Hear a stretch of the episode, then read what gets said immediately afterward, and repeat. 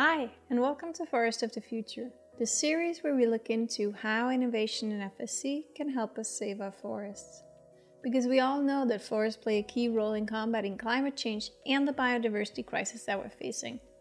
In this series, we explore how innovation, especially within tech tools, but also more broadly, can help us protect our forests and support the mission of FSC, which is to ensure responsible management of our forests worldwide. In this episode, we are going to dive into one of the topics that's on everyone's lips, but that many of us, and myself included, could use some more deep information on before being able to really understand what it is and what potential it actually holds. We are going to look at ecosystem services. Ecosystem services comes in many shapes and forms. The most known one is probably carbon credits, but the group also includes biodiversity protection, water management, social aspects, and a range of other solutions. To help me learn much more about ecosystem services and how they play a role in the FSC system, I've asked Asger Olesen to join me online. Asger recently joined FSC, and he comes from the background of being part of international carbon and climate negotiations and solutions development for years. So, who better to ask? I started out by asking Asger what ecosystem services actually is.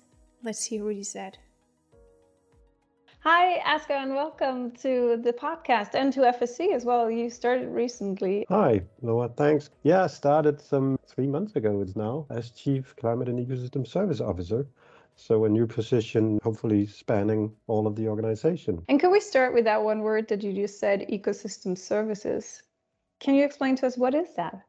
Sure. That's all the services that nature provides for free to us as a society. It basically is the same for all types of nature forests, peatlands, grasslands, all of them provide a range of services. Some of them are very tangible, some of them are less tangible. Generally, we talk about supporting, provisioning, cultural, and regulating ecosystem services. The provisioning ones are the ones where nature provides a product to us. Mm-hmm. Something we can live off, something we can extract from forest or nature and sell on. That would be clean water, fish, wood, food, those that we have had a price on for, for centuries or even more. Mm-hmm. But then some of the others are, um, let's say, a bit more difficult to get hands on. You have the supporting services. That's like soil formation, biodiversity, habitats, things we all have heard of but are difficult to measure, difficult to get your hand on, perhaps even difficult to explain. Then you have the cultural ones, which are the aesthetic, the beauty of nature that mm-hmm. can give pleasure, plain and simple to watch, recreational value. And then we have the regulating services, which are, among other, the ability of nature to clean air, the photosynthesis, the control of flooding, the purification of water, or storage of carbon. Mm-hmm. So there's a whole range of these, and many of them we haven't even put value and price to yet. And when we talk about ecosystem services, why is that then important in a climate perspective? It's important in a climate perspective because many, but not all of these ecosystem services play a role in regulating the climate. Mm-hmm. Obviously, the storage of carbon through soil formation and through photosynthesis is an obvious one, pulling uh, CO2 out of the air and storing carbon. But mm-hmm. also the control of the water cycle or the albedo, that is the, the radiance of, of sunlight back into the atmosphere. So ecosystem services have a direct and various ways of indirectly uh, impacting the climate and climate change. So therefore, they're hugely relevant. And uh, ecosystem services are also often used as a, a good part of, of what's named nature-based solutions in, in many media these days, one mm-hmm. of the mm-hmm. buzzwords. Okay, and what's the difference then? It's part of, but what is nature-based solutions then? Is that like? Well, nature-based solutions is a bit more. How do we then engineer all of these? How can we use them? How can we engineer water cycles? How can we engineer soil formation or photosynthesis to to provide a uh, climate mitigation for us to halt climate change right away? So nature-based solutions are to a very large extent relying on ecosystem services, and then it's our way of managing ecosystem services that are the nature-based solutions. Mm-hmm. So nature-based solutions would be like looking at it more holistically or in a landscape perspective. Yeah. yeah. Okay. Okay. See, I'm already much clever, and we're just like what a few minutes in.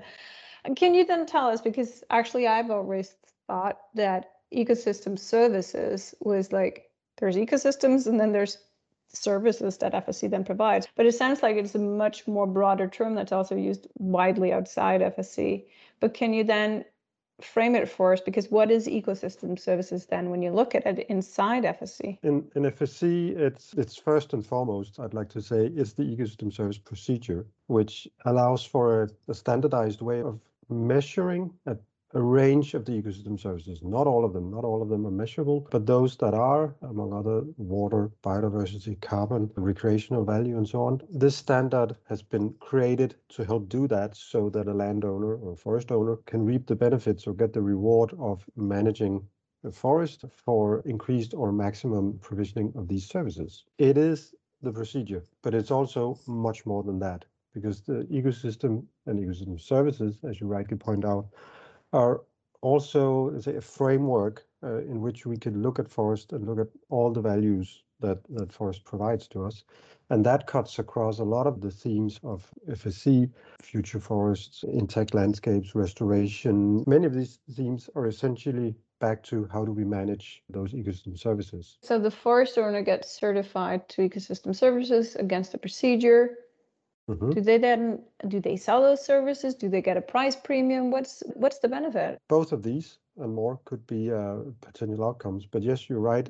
Essentially, it's a question of allowing the forest manager on top of an FM certification to be able to offer to the market, let's say, a claim saying, I have improved the management of my ecosystem and I want to quantify this or that impact and find someone who would be interested in sponsoring that impact and then be they would be able to tell a story a verified story around what has happened and what they have sponsored what kind of positive impact on a certain ecosystem that this or that buyer has has supported. So uh, it is a way of generating more income for, for landowners and if we then zoom out and say one thing is what FSC is trying to do with ecosystem services and making the procedure and, and utilizing that to make sure that your customers know that you're actually doing something above and beyond just managing your forest. How does that fit into all of the multinational processes that's going on on the climate context? It fits quite well, I'd say. There is a lot of corporations, companies, financial institutions, even governments uh, around the world that has found out in recent years that stakeholders and clients and so on essentially they want responsibility to be acted out basically they want companies to take responsibility for their impacts and to the extent they cannot do that directly then within their own uh, let's say value chain they can start sponsoring or supporting others to do that. So there's a huge interest, mm-hmm. and we're seeing that a lot of commercial actors out there are, are looking for these kind of projects, for these kind of investments or sponsorships, and we're trying to connect essentially buyers and forest owners to set up good ecosystem service programs and projects around the world. Mm-hmm. So would it necessarily be so that if, for example, let's say I'm a timber trader in Denmark and I want to make sure that I do something more, so I go and look for a forest that has ecosystem services is it tied so that I can just go and find any forest that could do ecosystem services? Or do I need to also buy like timber products from that particular forest? No, those two doesn't have to be connected. They can be, but they don't have to be. Essentially, if you know your supply chain, if you have a good relationship with the particular forest manager providing uh, wood for your supply chain, you, could go and develop such a project and have ecosystem service claims issued for that particular forest, which you could then sponsor and, and use in your brand building or marketing to show that you take responsibility for your supply chain. But mm-hmm. you can also look beyond your own supply chain, look to to local forest around your production facility if you would want to do that, or basically a forest anywhere in any continent to have ecosystem service claims developed, and then you could use that in your branding. So it is a branding effort. Does it have any real impact? It, it can mainly be used for branding, uh, the ecosystem service claim, that is. There is no, uh, as we usually say, there's no transfer of ownership. So the one sponsoring an ecosystem service project does not end up owning the impacts that has been achieved and quantified and verified. And that's quite deliberate in order to not have this appropriation of ecosystem services by certain entities. But if one wants to go further down that line, you can then develop projects on biodiversity offsetting schemes or carbon credit schemes and so on and so forth, in which case you can use it for offsetting.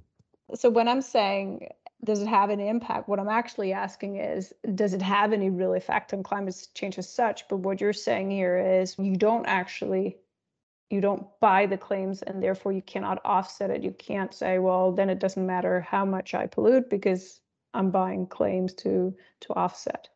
Strictly speaking, yes, because there is not this legal component to the ecosystem service claim. It might be interesting uh, for us to look into other means, other types of, of, of, products that would allow that. I think there's a huge potential for that. So we're looking into that. But with the current procedure, then no, you do not end up owning the impact. And, and mm-hmm. just on that one, then the impact for me is the positive, or in theory, also the negative impact of a a change to a management practice that results in uh, ecosystem service benefits or mm-hmm. improvements. Okay, so it is so actually you can tell exactly. Yes, you can tell exactly.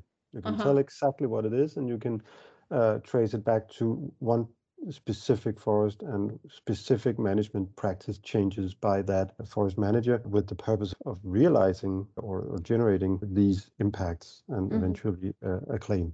Is it scalable enough so that we can make a dent and That's with it?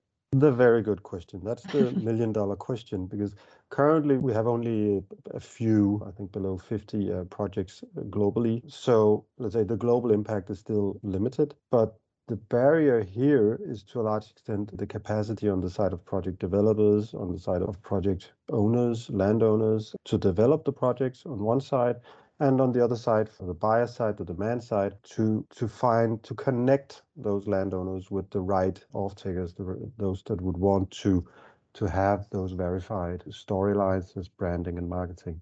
Mm-hmm. Because we need also to be quite honest and say that for compliance purposes in the carbon space in the EU or under the Paris Agreement, the ecosystem service claim is not so that. It mm-hmm. serves a different purpose. Okay, so it serves more of a company. I'm in need of a branding. Yes, it does. I think it's important here to understand that these, let's say, three different ways of using the ecosystem service claim, which we're increasingly trying to articulate and which will also be the basis for, for further market and product development here in FSC.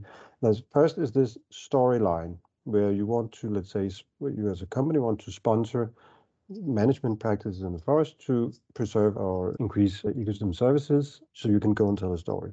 That's what we can do currently. As you alluded to before, then there is also a number of companies that want to link ecosystem service impacts or mm-hmm. benefits mm-hmm. to a specific value chain for a specific product. And that's fine. You can do that as long as you don't expect to have uh, quantified impacts per product so mm-hmm. product level ecosystem services, because that's tremendously complicated. It will be dynamic over time. So you would have to recalculate values all the time. And you would essentially have to rely on, on life cycle assessment tools, so LCA tools, to do that. And we're just not there yet. So that's a use that we can only partly support with the ecosystem service claim, but we're looking into that because it, it is crucial. Mm-hmm. Then the third use would be where you would want to do, let's say, voluntary offsetting is okay, I have this impact from my business, from my operation. Let's say I'm expanding my facility in Germany, and for that, I have to cut down some forest. Then I'd like to offset that with sponsoring, let's say, uh, a restoration activity at another site in Germany or beyond. That you can calculate the impact of any sponsored activity. So you couldn't, in, in principle, calculate that you would be offsetting but mm. as there is no transfer of ownership, you don't get to own these claims, you don't get to own the impact, then from a legal or let's say philosophical point of view, one could argue that you are not offsetting. And that's also a, a, a limitation we'll have to look into. So of these three uses, we can currently serve the first, we can partly serve the second, and we're trying to find out how we could serve this third one. Mm-hmm. Very interesting. I have a zillion questions in my head. I'd like to really uh, just first go back. When you're saying right now, one of the um, obstacles is identifying projects that are relevant. Is no, not necessarily identifying projects, because I think there are many projects out there, and I'm sure there will be a lot of, of, of forest owners and managers out there. The difficult part right now, let's say the valley of death, is that there is only a handful of the project developers, the experts that can go and help the landowner develop the project. One thing is to identify the management changes. Usually, landowners would know that themselves or could mm-hmm. fairly easily look into that. But the whole structure around setting up the monitoring program to make sure that you monitor according to the right standards these impacts that you want to quantify, uh, that you report and document it and make it ready for an eventual validation. That's the difficult part. And that's the part where uh, we see still that the product development infrastructure around the world is still at its infancy. So the support is often mm. lacking. So it's difficult to get projects uh, realized and have these uh, the, the claims issued. Is that an FSC thing or a ecosystem services thing in general? Both. I'd say one of the beauties of the of the ecosystem service claim and the procedure is that it's one out of only a few globally that can do this. And it's not that there are any of the others that have, let's say, taking it to scale quickly. So we all have this this challenge, but luckily from the the carbon market, we see a lot of project developers there, like South Pole and others, that have those exact skills and capabilities and infrastructure targeted at carbon projects, but many of the issues, many of the procedures, many of the templates are similar, if not the same.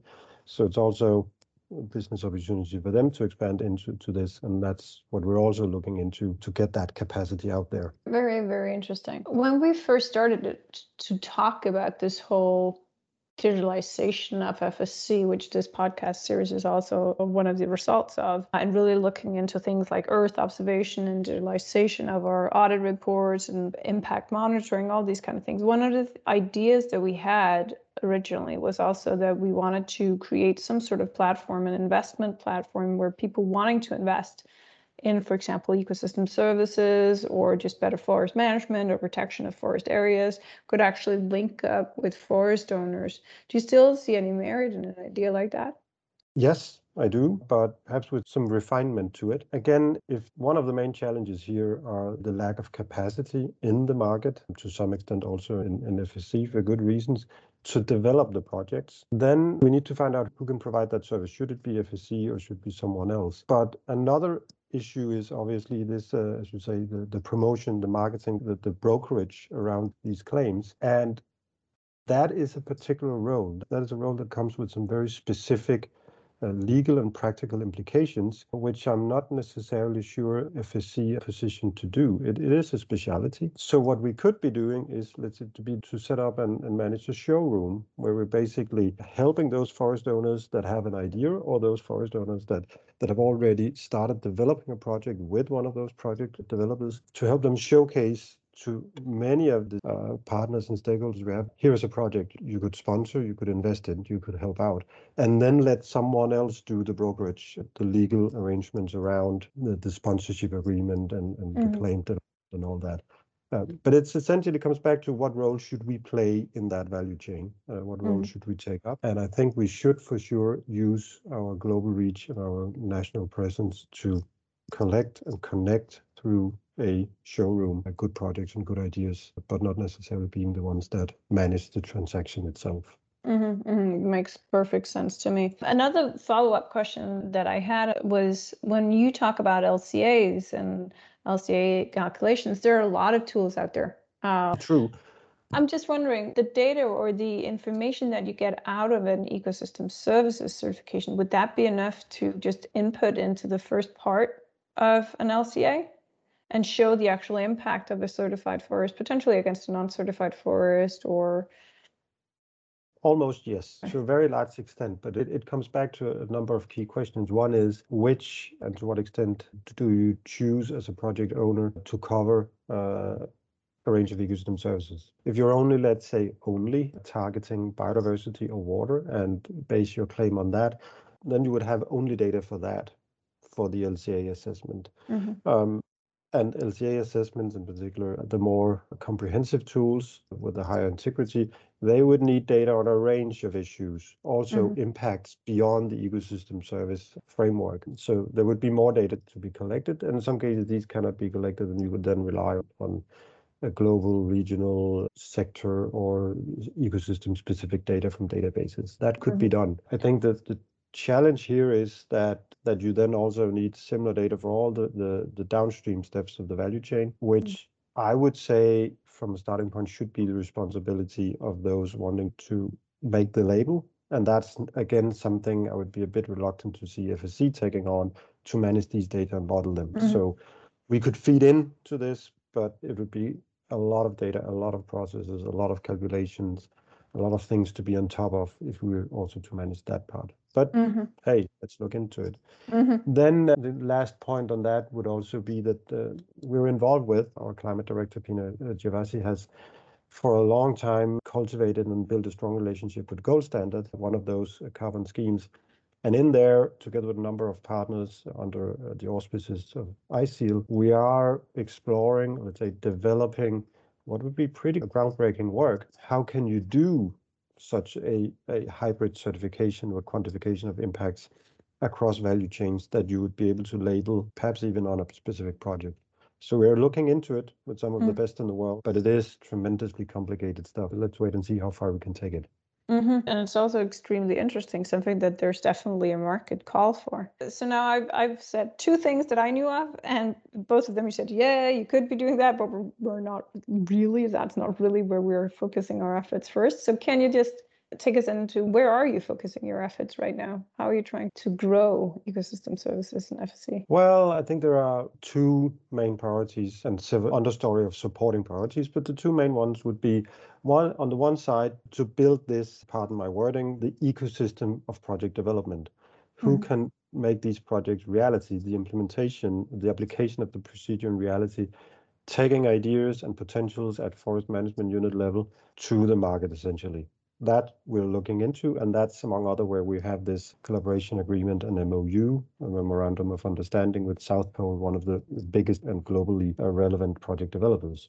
Uh, mm. So that's surely one thing, and that's also under that umbrella that we're building capacity, having webinars in, in FSC and scaling up and training, so we can address that barrier.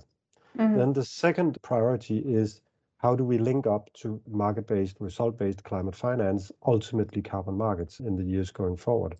Because as I said before, the ecosystem service claim does not entail or does not come with the uh, the transfer of ownership and also the standards around the carbon component within the ecosystem service procedure is not rigorous enough to match the requirements of carbon markets. So how do we link to that market with the current procedure? One option would be to develop our own credit type, our own standard. I don't see that as, as a viable option because there are already a range of good options or standards schemes out there. So how do we link up with those? Make sure that they rely on an FM certification, perhaps an ecosystem service claim, and then they add the carbon component, quantifying the carbon impacts to the standards and requirements that carbon markets need. So you could have what we call uh, dual labeling or dual tagging, a voluntary carbon market credit issued with some form of FM trademark to it, FSC association. That's what we're looking into. Simply because this will this is the most mature market and this is the most mature option for many landowners to build a new revenue stream, essentially. And if they can't do it with us, then they'll do it with someone else. So we need to be there.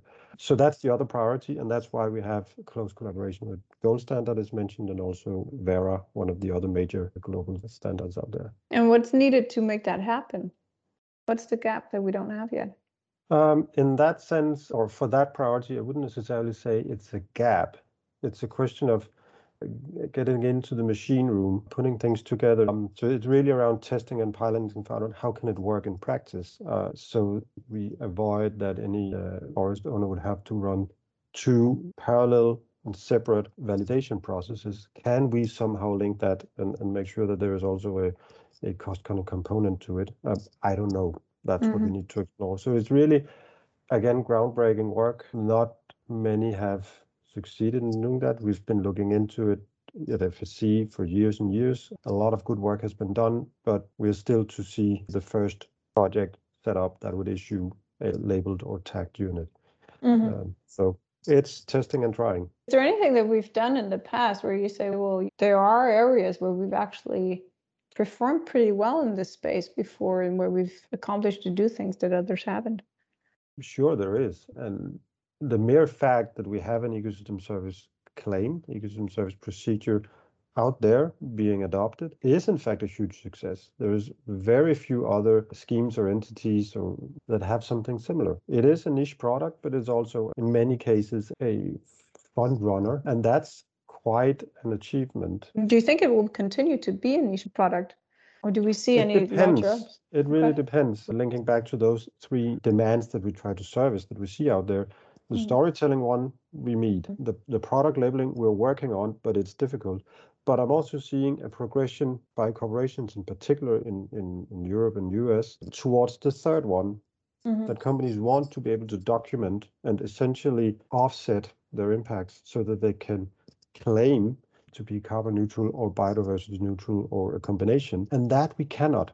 Mhm. And as that market is growing to some extent on at the expense of the others, then yes, the current ecosystem service claim procedure could stay a niche product serving the storyline and demand. But if Mhm. we can tweak it or somehow make sure that we can also service this offsetting market, either through dual labeling or tagging or with a- a revision of the ecosystem service claim, then the scale is there, the scale Mhm. potential is there. Then we can expand.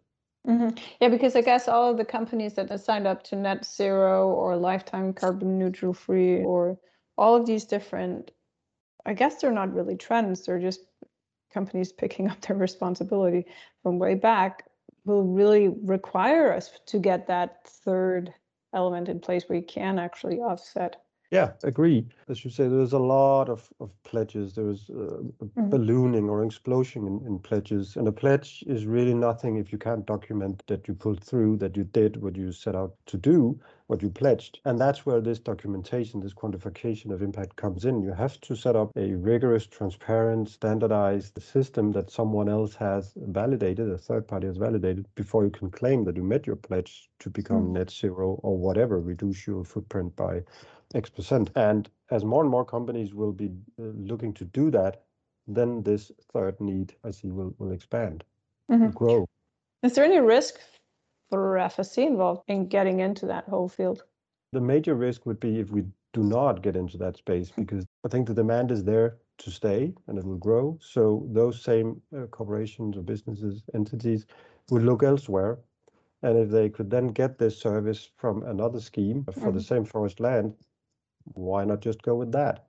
I Mhm. think it's more like a, a losing out risk if we don't. But to answer your question, in fact, then I'd say the risk is, though manageable, this whole discussion around greenwashing, leakage additionality, a lot of these tricky terms that we've seen in the climate debate over the years. How do we deal with that? And how do we stay true all the way to high integrity, stakeholder involvement, and so on and so forth?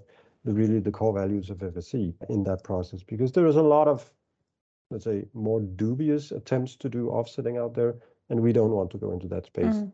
period. So we need to find the high integrity way of dealing with, with offsetting.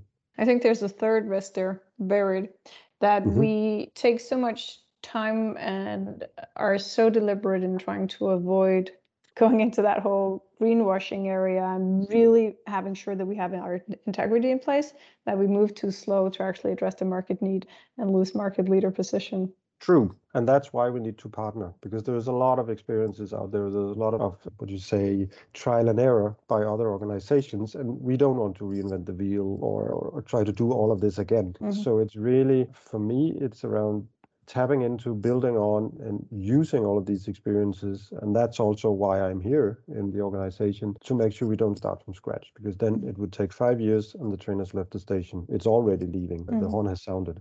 So let's get on board and then manage those risks so that we don't end up, as you say, with the the biggest of all risks simply not not being there. Yeah, which would it, it's the first I think for FSC really not trying to pioneer things, but actually having the ability to go out and learn for others. And it, it's also completely in line with our global strategy of wanting to really work on co-creation. Yes. If we are to pull this down a bit and be a bit more specific, and, Mhm. and let's say I'm I'm a forest owner now out there, and I actually I want to look at ecosystem services as part of my forest management business model what's in it for me and where do I start? Who do I contact? Well, a, a good place to start was to call up your local FSC office or representative, obviously, so they could start connecting the dots. The key thing here is to get some sort of product developer. It can be an individual expert. It could be a, a, bigger company. It could be a global setup. Many ways to do that. To get one of those, start working on it. Obviously, and I have to be uh, completely honest about that. Then at, at this point in time, with let's say the this insufficient capacity to do product development in many geographies, then there is quite a lag time from you reach out until you would get any financial reward until okay. the claim would be issued. So that is where some of those sponsorship agreements comes in. We need quite quickly to hook you up with someone who would be willing to pay upfront also for the process, unless you can bear the, the cost and the time spent for some time. So, so it's a bit of a tricky start right now. Uh, mm-hmm. Uh, but there are a number of developers out there that might be interesting South Pole, Natural Capital Partners, ET4, others that could help you get a project started. It sounds like it's hugely expensive or a lot of work. No, it's not. It's not hugely expensive, and, and costs are coming down. In particular, the a lot of the experiences, as I linked to before, from the carbon market means that it's much more lean and efficient and cost effective now to develop such a project compared to 15 years ago when I was involved with project development, where we basically had no standards, no lessons learned to rely on. Yes, mm-hmm. no point in hiding that it does take some hours spent, it does take some meetings, research, setup, structuring, doing plans to have such a claim issued in the end. Which is why we probably only have around the 50 right now. Hmm. Yeah. Is, so you're talking about the standardized methods, especially within carbon, etc. Is do we have standardized methods for most of the ecosystem services that are relevant for us to work with, like biodiversity, um, water, all those things? Are they standardized as well, or is it? Yeah, I think it's important here to distinguish between whether we have developed a standard uh, mm-hmm. that is rigorous, transparent, methodological, and all that, or whether there are established external standards that we would need to rely on in also mm-hmm. order to access the market. Those are two different things because for so far five different ecosystem services carbon biodiversity water soil and recreational value we do have developed with the ecosystem service procedure a standard okay so that's an fsc standard yeah, that's within the okay. FSC, that's the mm-hmm. ecosystem service claim procedure. But for most of these, there are no authoritative or more mature, more adopted, more accepted external standard. So their mm-hmm. ours is as good as anyone else's. But for carbon and to some extent biodiversity, you have those standards that has been developed by the scheme owners uh, of the voluntary carbon market over the past 15 years. Some of the most known are those owned by Verra and, and Gold Standard. And these are a, a gateway into these markets. Mm. And these are standards that are more elaborate, more detailed, more tested than our carbon equivalent and couldn't point to the exact places and details and wording we need to change. But if we were to compete with those standards, be as attractive in the carbon market, then the carbon component of the ecosystem service claim would need to be revisited. So there are some standards for carbon that we rather work with than mm-hmm. try to compete with. And that's where the dual labeling comes in. That's where the dual labeling or dual tagging comes in. Okay. So now we've seen it from the forest owner's perspective, and we know that it takes time, but start with your local office and be armed with patience and a good sponsor, it sounds. What if I'm from the other end of the supply chain? If I'm a big corporation and I want to start using that CSR story. I want to potentially start calculating the impact on my products or a product group. Do I start in the same way? Do I also contact my national office there, or yeah, that, that that's one uh, way of doing it. And and as we're looking into, as our good colleagues in, in Europe, in, in FSC Netherlands, in Germany, in Italy, are looking into exactly this showroom I mentioned before would be part of would be a place to go where these corporations could go and look for projects and connect with the project owners. Because now I probably sounded a bit like it's a bit tricky. It takes some time. It's costly to get these projects started. But what I should be saying at the same time now that you ask is that I'm very optimistic at the same time because we do see a lot of uh, demand. We do see a lot of, of big international brands, companies, also small ones, reaching out to us saying, can we do this? Is there a way through the ecosystem service claim that we could have this verified storyline or work with with our product uh, labeling or start calculating our impact, negative or positive? And yes, there is. So it is to a large extent connecting the dots. There is a huge Mhm. demand, and there are a lot of responsible and, and ambitious companies out there that want to work with us, that want to find these projects. So there's also reasons for optimism. It sounds like, do you say that Italy, Germany, and I forget the last country are Netherlands. actually, Netherlands are actually working on a platform like that now? or That's part of the that's part of a, a tier three project. Um, Okay, so an yeah, internal funded project. internal funded project Yeah. exactly. We're looking into that, relying on some early experiences from the Netherlands, where they have a carbon accelerator and maybe a beta version of what could be done. So yes, they're working on that. Really interesting. So it sounds like there's a lot of things happening right now, and I want to be fair to you too, because you've only been around for three months. So if I come back to you, let's say in two years' time, what will what do you plan to have happened by? Well, I like to be too ambitious. So I'd say on those two priorities mentioned before, then I'd say we found and implemented, or at least started implementing, two or three delivery models that would essentially tear down the wall in terms of the product development barrier to make sure that projects can get off the ground, that there are someone somehow associated with FSC that we can get projects off the ground. That's a major priority, and we've fixed that within two years. That would be a clear ambition. And the other one would be that we've got this dual tagging, dual labeling with South Pole, Verra, and Gold Standard somehow sorted out, and that we have had I wouldn't put a number it, to it, but let's say a number of projects, a handful of projects or something like that, globally off the ground, where we would it takes some time. Where we would be issuing or soon to be issuing carbon credits that are based on FM certification and usage and service claims as well, tagged or labeled. Those two are would be major achievements, and I think we need to do that. The climate can't wait. I completely agree. It also sounds like you have your work cut out for you. Um, but luckily, you're not alone, and and therefore we've already agreed that we will do another podcast later on in the summer where we invite your colleague that you already mentioned, Pina Gervassi, in, and and we can have a conversation about the interlinkages between the work of the two of you. So We'll come back on that. Thank you very much for enlightening us a bit on the basics of ecosystem services and FSC's role in that. I, I am most definitely more knowledgeable than I was entering into this conversation. My pleasure, Loa. Uh, great to have these discussions and great to get the messages out there. So thanks for setting it up. Sure. That's it. I hope I managed to ask all the questions that you might have on ecosystem services and why they're important to FSC and to the world. As we talked about at the end, we are going to return to this topic in a few months and invite our climate director Pina Gervassi into the conversation when we dive deep into how FSC will be able to use the combined strength of Pina and Asger to really accelerate our climate impact relevance. Until then, if you want to get in touch with us or follow our work, I encourage you to join our LinkedIn group. It's called FSC Digital Innovations and it's open for everyone. You can also always get in touch with me on digital input at fsc.org. I'm Loa Worm, and this was Forest for the Future.